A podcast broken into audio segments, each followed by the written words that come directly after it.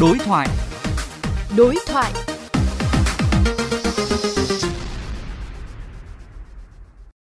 Trước hết xin ông cho biết những hậu quả nghiêm trọng của việc kháng thuốc mà bệnh nhân phải đối mặt nếu vẫn duy trì thói quen sử dụng thuốc chưa đúng cách hiện nay của một bộ phận người dân ạ. Thì theo cái thống kê của Tổ chức Y tế Thế giới ấy, thì hiện nay thì mỗi một năm người ta tính lên đơn vị là hàng triệu cái người có thể tử vong do vấn đề về kháng thuốc. Cụ thể ấy, là khoảng 1,4 triệu trẻ em và nó phải chi đến đến hàng tỷ đô la cho vấn đề về kháng thuốc này. Nếu mà tính số người tử vong trên toàn cầu thì khoảng 700.000 người tử vong liên quan đến riêng kháng sinh. Ở trong đấy thì có khoảng 1 phần 3, tức là cỡ khoảng 230.000 người chết vì cái lao đa kháng thuốc. Đặc biệt ấy, là cái con số này thì nó có thể tăng lên khoảng gấp 10 lần vào năm 2050 nếu mà không có những hành động cụ thể.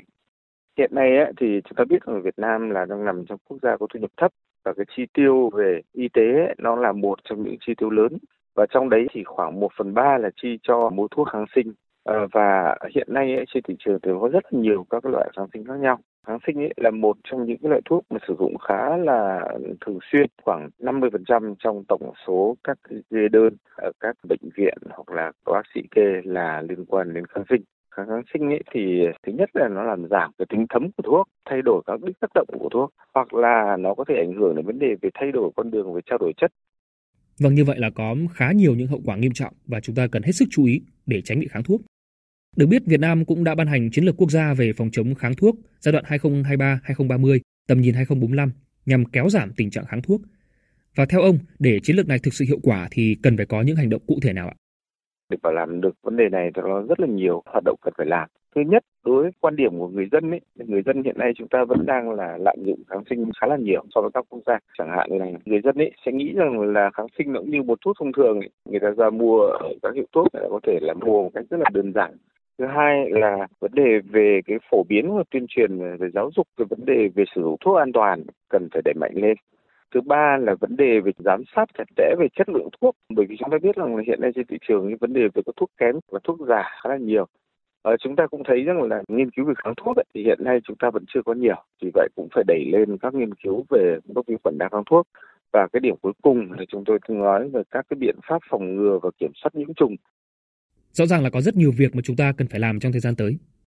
Và nói một cách rộng hơn thì vấn đề kháng thuốc không riêng của Việt Nam mà là của cả thế giới. Bởi vì một đất nước chịu ảnh hưởng tiêu cực thì có thể kéo cả hệ thống y tế thế giới chịu tác động theo. Ông có thể chia sẻ kinh nghiệm thế giới đã áp dụng thành công trong công tác ngăn ngừa tình trạng này được không ạ?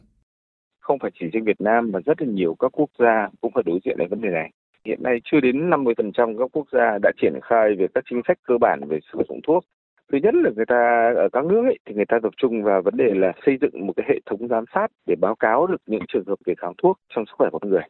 cái này rất là quan trọng bởi vì khi chúng ta nhìn được cái tình hình nó như thế nào thì chúng ta có thể có giải pháp được tốt thứ hai là vấn đề về quản lý việc bán thuốc kháng sinh. Hiện nay cũng phải nói là chúng ta chính sách chúng ta có đầy đủ nhưng thực thi thì lại không thi đầy đủ. Các nhà thuốc hiện nay bán thuốc không cần đơn thuốc. Ở các nước thì không có cái chuyện mà các nhà thuốc mà chúng ta tự ra đấy mà mua kháng sinh được. Bởi vì nếu mà không bán theo đơn ý, thì nhà thuốc đấy ngay lập tức sẽ bị xử lý và đến xử lý lần thứ hai, thứ ba thì ngay lập tức là người ta sẽ bị thu giấy phép luôn. Cái ý thứ ba mà các nước hiện nay người ta áp dụng ấy là người ta có luật để kiểm soát tất cả những khía cạnh của việc sản xuất, cấp phép và phân phối các thuốc kháng sinh sử dụng cho động vật. Chúng ta biết rằng là các thuốc kháng sinh ấy có nhiều loại nó được sử dụng cho động vật. Và nếu như một số đơn vị người ta lách luật thì người ta sử dụng vấn đề về nhập hoặc là sử dụng cho động vật nhưng cuối cùng lại sử dụng cho người chẳng hạn, thì nó cũng sẽ ảnh hưởng hoặc là những vấn đề về sử dụng cho động vật, nhưng mà cái tồn dư trên động vật để nó cũng có thể nó gây ra tình trạng kháng thuốc và cái thứ tư à, ở các nước ấy, người ta sẽ, thông thường người ta sẽ áp dụng một cái hệ thống toàn diện để đảm bảo tuân thủ các quy định quản lý tư lượng thuốc kháng sinh vào môi trường